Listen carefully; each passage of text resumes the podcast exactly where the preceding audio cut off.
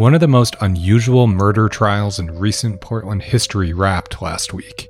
Nancy Crampton Brophy, the self-published romance novelist, was found guilty of killing her husband. I'm Andrew Thien, and this is Beat Check with The Oregonian. Up next, breaking news reporter Zane Sparling, who covers Multnomah County courts for us, talks about the unusual case and the even more remarkable trial. We talked about the crime, the closure for Chef Daniel Brophy's family, and why it took 4 years to bring this case to justice. Here's our conversation. Zane Sparling, thanks for coming on the show. I can't believe it's taken this long. Long-time listener, first-time caller. Obviously, we're talking today about a really high-profile murder trial, and it's kind of unusual because obviously there's this little thing called the pandemic. Walk us through why we're finally having this trial 4 years later, essentially from the crime and the overall landscape of the legal system. The pandemic really ground the gears of the justice system to a halt. And the reason for that is 90%, if not more, of criminal matters are resolved before they go to trial. But the threat of a trial is always looming over both sides. A trial takes a long time. It's a lot more work than just signing a piece of paper that stipulates a punishment, like in a plea deal. And that focuses both sides. It brings both sides to the table. They know they've only got so much time to reach a deal or they go to trial. But during the pandemic, for some pretty understandable reasons, the presiding judges across the state of Oregon were pretty hesitant to bring a bunch of people into a room, having them all sit there day after day, bringing in witnesses, bringing in defendants. Some of these people might be especially sensitive as well. And there were some instances where they tried to do Zoom trials, but it was, I think, universally agreed that that was not an acceptable substitute. What happened is there were no murder trials in Oregon in Multnomah County Circuit Court specifically for 2 years. And I know we were talking earlier, and you kind of alluded to this, but the jury pool itself, obviously, it's a reflection of the community, and people who might be older were more susceptible to COVID, and that was a factor as well. Yeah, that actually came up specifically in the Nancy Crampton Brophy murder trial because her lawyers, after getting successfully multiple delays during the pandemic, they asked for another 1 year setback right before this went to trial in April. And that was their logic. And it does make sense that it could skew the jury pool. You want the jury pool to be a reflection of your peers. And you certainly, Crampton Brophy, she's 71, you wouldn't want to have a disproportionately fewer amount of people who are a little bit older in that jury pool and being chosen and selected for the actual jury. But the judge in this case thought that it'd been 2 years. We know how to do this now. We can do this safely. Masks were required in the courtroom for everyone in the courtroom, except if you were on the stand. So if you were actively communicating, you could take your mask off. Mm-hmm. And the trial proceeded this April. By the time people are listening to this, they probably have read the headlines. Maybe they've read some of your coverage, but you were there for how many days? Oh, I was in the audience, not every day, because this was, again, it was a 27-day trial spread over 7-8 weeks with a pause there in the middle. But I was there every day last week. I would come in and check in every week. And when I wasn't in the courtroom, I was watching it on YouTube or through another WebEx program that allowed us to monitor what was going on. You kind of set the scene a little bit for us that everyone was wearing masks unless they were up on the stage. That's right. So this was in Multnomah County Circuit Court, that gleaming new 100 million plus courthouse that was just built a few years ago, right on the water in downtown Portland. They've still got the barricades up though. So they've got a great glass facade that is of course completely walled off because they're worried people will have a protest and shatter the glass. But you get inside, they're brand new courtrooms with all the modern amenities. For people who remember the old Multnomah County courthouse, sometimes it was like, where's the outlets? Where's the bathrooms? Oh, the guy who's on trial for murder needs to use the bathroom. We'll just have him go down the public hallway and we'll see you in a few minutes. You know, it was not built to modern standards. In this new courtroom, for instance, the defendant, Nancy Crampton Brophy, and any defendant comes up through a separate elevator, a separate door into the courtroom, completely set off from the public. Now, I think a lot of people probably know a little bit about this story, about the actual murder, but just take us through kind of the story that was played out in the courtroom itself. You know, what happened from the prosecution's side? What facts did they lay out about how Daniel Brophy was killed? So according to the narrative set out by prosecutors, Crampton Brophy, she woke up one day, June 2nd, 2018. She drove down to her husband's workplace, the Oregon Culinary Institute in Southwest Portland. She came into the room with him, shot him once in the back. The bullet severed his spine and went through his heart, and then shot him again as he lay there dying on the floor. And the reason that Crampton Brophy did this, according to prosecutors, was to collect about $800,000 in life insurance policies. And it, as the prosecutor said, it wasn't just about money. It was about the lifestyle that Daniel Brophy, Chef Dan Brophy, could no longer provide for his partner. That's the story. That's the story. And this happened, you know, in the morning before students, before, you know, the next chefs and sous chefs and people working across our fine city, before they're there, right? So it was just Dan Brophy at the time. He was working a Saturday shift. This was June 2nd, 2018. And he was preparing for something called Live Fire, which is a day where the students at the school actually simulate working in a kitchen, right? So he's calling out orders. He's, you know, changing things up. Oh, the customer doesn't like the soup. They sent it back. Trying to simulate what it would actually be like to work in that very, you know, fast-paced restaurant kitchen environment back of the house. Nancy was expecting Dan to get there really early. He didn't get there as early as she expected. She actually left the house sometime around 6 a.m., we know that Daniel Brophy showed up at 7:22 a.m. because that's when he deactivated the alarm to the Oregon Culinary Institute. And he went through this roll-up door. He went into a sort of a maze-like labyrinth where you're going down these narrow hallways to get to one of these kitchen classrooms. And Nancy followed him in there. The prosecutors actually think that he knew she was there because, of course, they've been together 25 years. He would have trusted her. And right. She went in before anyone else was there, shot him. She's seen on surveillance both coming to the school and leaving. So she left after about 6 minutes. She was only there very briefly. And then another student showed up around 7:30, but from where she was just waiting to go inside. She couldn't see anything wrong. A chef came eventually and was working in another part of the classroom, but it wasn't until 8:30 when class was set to begin that a bunch of students all walked into class and saw their instructor. I mean, basically lifeless on the ground. It's not clear if he had died or not, but he was declared dead in the hospital. Did anything new or revelatory come out about just who Dan Brophy was during the trial or anything that stood out during the testimony? Yeah, I mean, I think we use the word beloved a lot when someone is passed, but he had a huge impact on Portland and Oregon's culinary scene. He had worked at Western Culinary Institute, which became Le Cordon Bleu, before he went to OCI. All three of those schools are now defunct. They've all closed. Exactly. But he taught, he taught generations of students. He was someone who had been quoted in The Oregonian because he was such an expert mushroom hunter in the Willamette National Forest that he would go out there, and he sometimes would go out every weekend, and he'd go and collect mushrooms that he'd actually use in his food, of course. He would go to the Oregon coast and he'd bring students on day trips, and they would sort of all gather around the tide pools, and he'd show them how you could take the food that's actually on our coast in nature and create meals with that stuff. And he had a little side business where he would grow herbs and then sell small amounts of them to the students on a little hand cart he kept at the school. I mean, he was someone who was really dedicated to like the biological nature of food and that farm to table, or even that wildness to table mantra we see in cooking so much these days. And moreover than that, he was just the kind of guy who loved teaching. And he wasn't, he told, you know, he was a tough but fair type of instructor. He wasn't someone who was there to be your best friend. He could sometimes be even a little intimidating, but he had this razor sharp, incredibly dry sense of humor. I mean, at the trial, people were wearing shirts with some of his Brophyism, some of his little sayings that he would say. One of them I saw was, any job will take less time if you don't do it so slow. So that is really his humor. That's a nice little nugget there. You know, that's something that you only see if you're there.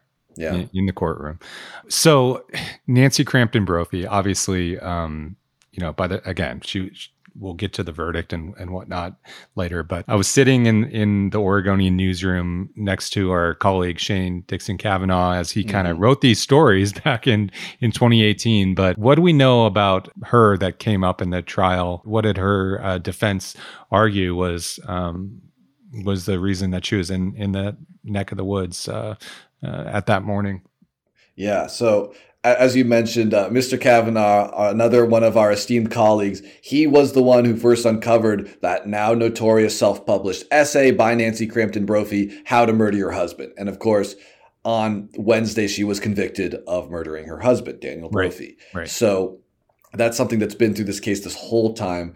We learned a lot more about Nancy. She actually took a very unusual step. She testified in her own defense. So she took the witness stand. She spoke to her attorney for about 3 hours, then went through a shocking cross-examination that we can talk more about. But yes.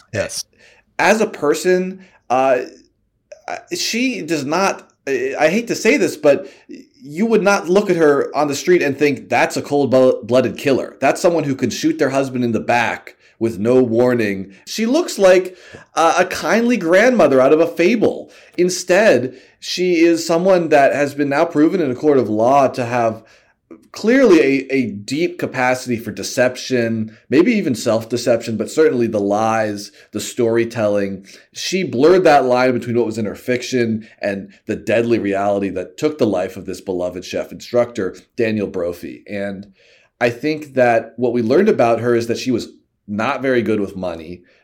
She was supposed to be management. That was Daniel Brophy's nickname for her, but they were spending way too much, just living beyond their means, the little stuff, going out to eat too often, spend about $1,000 a year at Starbucks, which, you know, you could get that for free almost if you brewed your coffee at home. They were missing their mortgage payments, but she was spending $1,000 a month on the life insurance policies, which she then attempted to collect almost immediately after Daniel Brophy died. And that would have brought her in $800,000. And if you include the 401k, the workers' comp from an on-the-job death, I mean, it's easily over $1 million. As someone who has gone through the process of shopping around for life insurance, now I'm not in my late 60s, but it's a pricey proposition. And those are big premiums. Those are big monthly premiums. Yeah. And it wasn't one life insurance policy. It was close to 10. That's boggles the mind. But you mentioned some of the deceptions and inconsistencies. What jumped out to you in terms of ways that she was deceptive? So Nancy Crampton Brophy's story is not a prolonged whodunit. The police figured out it was her about a couple hours after they found the body. And the reason is that there was surveillance footage that captured her in her car driving to the Oregon Culinary Institute in the Goose Hollow neighborhood, circling the lot several times. You don't see exactly where she parks, and there was no cameras inside this cooking school, so you don't know what goes on inside, but you see her driving around, you see her parking, and then you see her leaving a few minutes after Dan has deactivated the alarm. So police found some of that footage from the MAC station nearby, as well as some interior store cameras. A camera inside a storefront, if it faces out those glass windows, actually captures a lot of what's on the street. And so they got one from Bellagio's nearby too. Even the KGW has an outward-facing camera. Right. And all of that stuff they had within a few hours. And as Detective Anthony Merrill said on the stand, they were shocked. This was something in their minds that they knew they had to confront, because when they gave Nancy the news that her husband was dead, they truly considered her a grieving widow. And the story she told them, of course, was, I love my husband. What did I do today? Nothing. I woke up. My husband went to work. I sat in bed. I didn't even leave the bed. And I just worked on my stories. She didn't tell them a word about driving down to the school and spending quite a bit of time, right, including that she was there at the same time as the murder. And she did not mention that in her interview with detectives the day that Dan died. So that right there was a huge deception. I spoke after the trial concluded with Dan Brophy's mother and his son from a previous marriage. They told me that they were shocked. They had no idea that she was the killer until September 5th, 2018, the day she was arrested. So she was playing it up. She spoke at the vigil. I was there as well. There was a vigil for Dan Brophy at the Oregon Culinary Institute a day or so after his death. And she spoke at that vigil in front of the TV cameras and reporters like myself. So she played up the grieving widow plenty.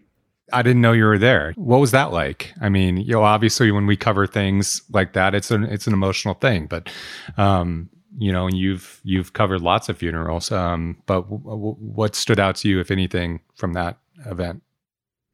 It was so evident how loved he was. There was dozens and dozens of people there. And you know that anytime you go to a public vigil, for every one person who can appear in public, there are many people who are grieving privately and can't be in a spot like that, especially when there's going to be cameras and things like that. So it was clear, evidently, that he was a loved man by a lot in the community. There were a lot of people who spoke. There was tons of flowers and candles. Nancy Crampton Brophy, she spoke. She did briefly speak. She didn't talk for more than a few minutes. And she was being a little bit of cloistered. There were a lot of people there who I think were trying to protect her and support her and sort of, you know, not have her become overwhelmed with the situation.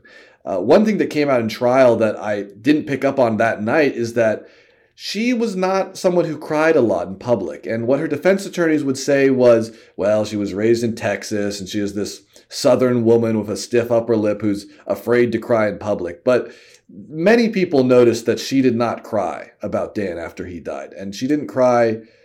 She was somewhat emotional, but she did not break down and sob. She was composed when she was at that vigil. And some of her defense, right, was that this was maybe retrograde amnesia, right, in terms of you know, why she didn't recall her actions and her driving by the facility that morning. Yeah, so that was another one of these little stories that Nancy likes to come up with. So that she and her defense attorneys, Kristen Weinmiller and Lisa Maxfield, who, to their credit, did everything they could to zealously represent their client. They had an explanation for everything. Whether or not it was a believable explanation is another question. The life insurance. Well, she sells life insurance, so that's why she's got to have so much life insurance that she holds personally, because you got to be a good salesperson, you also have to buy the product. Well, then how come you didn't tell police that you went down to the murder scene at the exact same time that the murder was expected, that the murder happened? Well, she, according to them and according to some expert witnesses that they hired, she went down there, came back, learned from a friend that there was all this police activity outside the school, texted Dan, called Dan one time each, and somehow knew already that he was dead because of how suspicious it was, or auspicious, I suppose, and therefore suffered this blackout, this memory hole of retrograde amnesia that completely erased her mourning when she went to the culinary school earlier. And the reason she did that, they assumed, was because she was simply going there because it was a good place to jot down notes. She would just go around and drive and park randomly in the Goose Hollow neighborhood and jot down story ideas, which that was what they came up with. That was their narrative to explain it. Well, as anyone who's tried to park over in that neck of the woods, it's hard to park. It's hard to find parking, right? Yeah. Let's take a quick break, and then we're going to talk about that kind of remarkable testimony and the verdict and some other takeaways. Talking to Zane Sparling, who is a breaking news reporter who covers courts for The Oregonian and Oregon Live.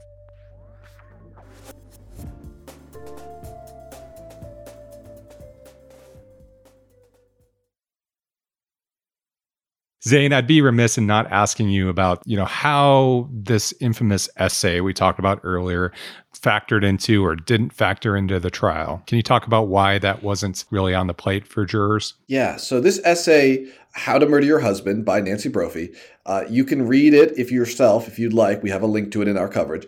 But this was an essay she wrote back in 2011. It was essentially a how-to treatise for how to murder your husband and get away with it. So it discussed the different types of essaying a murder, right? You could poison someone, you could hire a hitman. She discounted those methods and pointed out hitmen often turn out to be informants. Poison, you have to know the dosage correctly. She decided on murder by firearm in this essay. And the essay also professed a very strong desire to not get caught. Nancy Brophy wrote, "I don't look good in orange." Now, that was the foreshadowing for the actual 2018 murder, which was used with a firearm. And, of course, Nancy Brophy thought she had the perfect alibi. I was at home writing. Couldn't possibly have been me who killed my husband. Didn't turn out that way. Now, Circuit Judge Christopher Romrus, he actually decided that essay didn't have enough probative value to be included in the what was seen by the jury, right? The jury, of course, can't read news articles. They can't listen to podcasts about the trial while it's ongoing. So they didn't know about this essay because the judge ruled that it was inadmissible. He said, it's too old. Nobody is making any argument that she was plotting this murder for 6 years. They think that she was plotting it for months, but maybe a year, but she wasn't plotting it for 6 years. At least the prosecutors never showed any evidence of that. Maybe if they'd been allowed to submit the essay, people would have thought differently. So that's the short answer. The long answer is the essay came up either way in the cross-examination. All right, let's get to that then. I guess before we get into the specifics of the testimony, for our listeners, it's pretty unusual, right, for a defendant to take the stand in a murder trial, right? It is almost never done. I know we've all seen that classic Perry Mason moment where the defendant breaks down under cross-examination and blurts out, "You're right, I did it."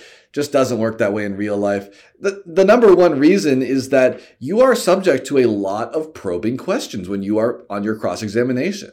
Prosecutors spend a lot of time thinking about all the little cracks in your armor, and they were going to exploit each one of them mercilessly. And there are no redos. You do not get a second chance when you are on the stand. And it's very rare for those reasons. It's much easier to and again, Fifth Amendment, right? There is no penalty for choosing not to speak in your own defense. The jury is specifically instructed not to consider that as a factor. Maybe not in those words, but you're not allowed. Certainly, they're not allowed to call attention to that in their opening or closing arguments. So that kind of table setter aside, Nancy Crampton Brophy decided, I'm going to do it. When she was questioned by her own counsel, from your vantage point, what was she trying to get across? She needed to sell this story that she was a loving wife and that she loved her husband.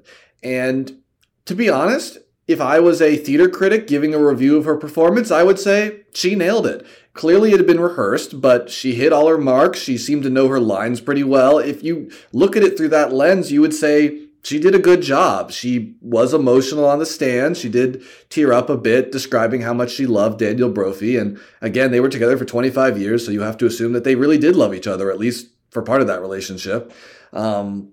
She talked a lot about, she delivered her lines. I maybe shouldn't say it that way, but she delivered her lines about the retrograde amnesia with a straight face. She sold her story, and there were a few moments where Lisa Maxfield would have to sort of rein her in, and she'd say, rabbit hole, you're falling down a rabbit hole, because she had a lot of long, discursive tangents in her stories, maybe a bit like this podcast performance that I'm giving. But No. She did fine. So that leads to, you brought up the fact that the essay came up. How did the prosecution do it? Or did they have to do much prying, I guess, to kind of get that content from 2011, the subject of your lead and the headlines across the country? How exactly did they get that little nugget to come out?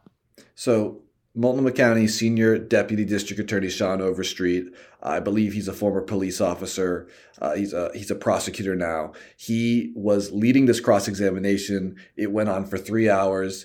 It was brutal in every sense of the word. The tension in the room was crackling. You could feel that palpable sense of just the microscope, or getting her into a smaller and smaller box. And Crampton Brophy was her own worst enemy, because not only did she specifically tell her lawyers, I want to take the stand, she did not stop herself from rambling and going on questions where she could have said yes or no and kept her mouth shut to her own benefit. As I mentioned earlier, this essay was never discussed during opening statements by any of the witnesses. And what Sean Overstreet did is he started to essentially just allude to the essay right at the end of his cross. He would almost quote it word for word, but he wouldn't say this is from an essay. So he would say to Nancy Brophy, "Isn't there one thing you agree, that anyone is capable of murder?" And Nancy could have said, "No, I don't agree with that. Not everyone's capable of murder." That's what she wrote in the essay, is that everyone's capable, but The jury doesn't know that. She could have simply said, nope, disagree, next question. Instead, she gave this rambling 5-minute uninterrupted soliloquy where she basically just said the word murder as many times as possible. She said, yes, I agree that anyone's capable of murder. Here are all the different motives for murder. There's a lot of different ways why you could do murder, including for money. She basically just said the word murder for 5 minutes straight, and then Sean Overstreet said, no further questions. And we went to lunch. One of our colleagues who was in the courtroom with you as well, Dave Killen, you know, he's not easily surprised or shocked, but everything I heard from him and from reading your story was this was truly kind of a breathtaking performance, for lack of a better, you know, descriptor. Yeah, it was breathtaking. And we should make the caveat that these are real people and these stories that were being told had deadly consequences. For us in the audience, many of us we're journalists, we're observers. We're trying to be our best, of course, to just follow this neutrally. It's impossible not to have reactions that you can now share that with the jury being having that conviction in the books. But for a lot of people in the audience, this is not a performance. It's real life. And it's their loved one who's on stand. There was members of her family, Nancy's family, who were in the audience every single day. They were emotionally struck by the guilty verdict. There were members of Dan's family, his mother and son, who were there every single day, sitting behind the prosecutor's table. I know when they came out of the courtroom, I said, how do you feel, Mrs. Brophy? Karen Brophy, the mother. And she said, just thrilled, wonderful, wonderful. I mean, it was for them a vindication. It was finally the closure they needed. It brought this 4-year-long ordeal. Again, June 2nd, 2018, that's almost 4 years now, brought it to a close. And for them, it was never a theater stage that they were watching. It was their own lives, you know, displayed for the public. And unfortunately, that's what has to happen to bring justice. You just mentioned the verdict, obviously, and kind of your takeaways from being there. But when you think back on this trial and on Dan Brophy, what's going to stick with you? I think what's going to stick with me is seeing Nancy Brophy on the stand, really. At times, you know, she knew who was in the audience. I made eye contact with her at times. I think that it's hard to hear someone talk about something and really claim their innocence and then hear the other side go and kind of lay out all the puzzle pieces explaining why someone isn't innocent. The jury, of course, convicting Nancy Crampton Brophy. But there's always that little worm of doubt because she maintains her innocence to this day. And the justice system has decided the truth, but as humans, we always have that tiny little bit of uncertainty. Now, it's not a reasonable doubt. Mm-hmm. She was convicted beyond a reasonable doubt, but there are unreasonable doubts. And there is always that unknowable aspect to anything you haven't personally seen or done with your own hands. And we will never know because there were no cameras in that room. And we do not know exactly what happened in those final minutes of Dan Brophy's life. You know, obviously your reporting over the last many years, you've had a first person experience covering, you know, really important stories in this community. And you continue to do that, you know, every day, every week. And we've had so many homicides in the last 2 years. I mean, I'm just wondering how you kind of fit this into that. You know, this is a trial that's salacious but like they're real people as well. But then you look at the scale of gun violence in the community and it's so much broader, right? It is. And it's worth noting that during those 8 weeks when this trial was happening, not every day, they did about 4 days a week. They had a gap when someone was exposed and sickened with COVID. But during this time period, after the trial began, 2 other murder trials started up also in Multnomah County Circuit Court, and they concluded before the Brophy case did. And they got very little coverage. I know here at the Oregonian, Oregon Live, we're trying to tell the story of every single person who loses their life from gun violence. We're trying to keep a really steady focus on the criminal justice system and ensure there's accountability for everyone, the victims, the people who are convicted, the families, and the community. But it's really shocking how much the breadth of the fatal crimes are. Not talking about everything else, but just the crimes where someone loses their life. There's too much for me to do all by myself. I think there's too much for the community to even want to know sometimes this, just how many stories are unfolding. And the Crampton Brophy case was an important one to focus on, not only because it went to trial. Most of these murder cases are being resolved with plea deals where the person accepts their guilt and they get a reduced sentence because of that. Right. It was important to follow for that reason. It was the first murder trial. It's been a set piece for the how slowly the wheels of justice have turned for multiple years during the pandemic. And it was a case where we wanted to find out who did it. Just like a murder mystery, we didn't know until we got that verdict, and now we do. Well, thanks so much for all of your coverage on this really fascinating case and for taking time to talk about it. Appreciate it. Hey, thank you, Andrew. Thanks for listening to Beat Check with The Oregonian. I shared links to some of Zane's trial coverage in the episode notes. If you like this show, give us a 5-star rating and review in Apple Podcasts. It really helps others find this show. And tell a friend. Help spread the word. The best way to support our journalism is through a subscription to Oregon Live. You can do that at OregonLive.com/pod support. Until next time.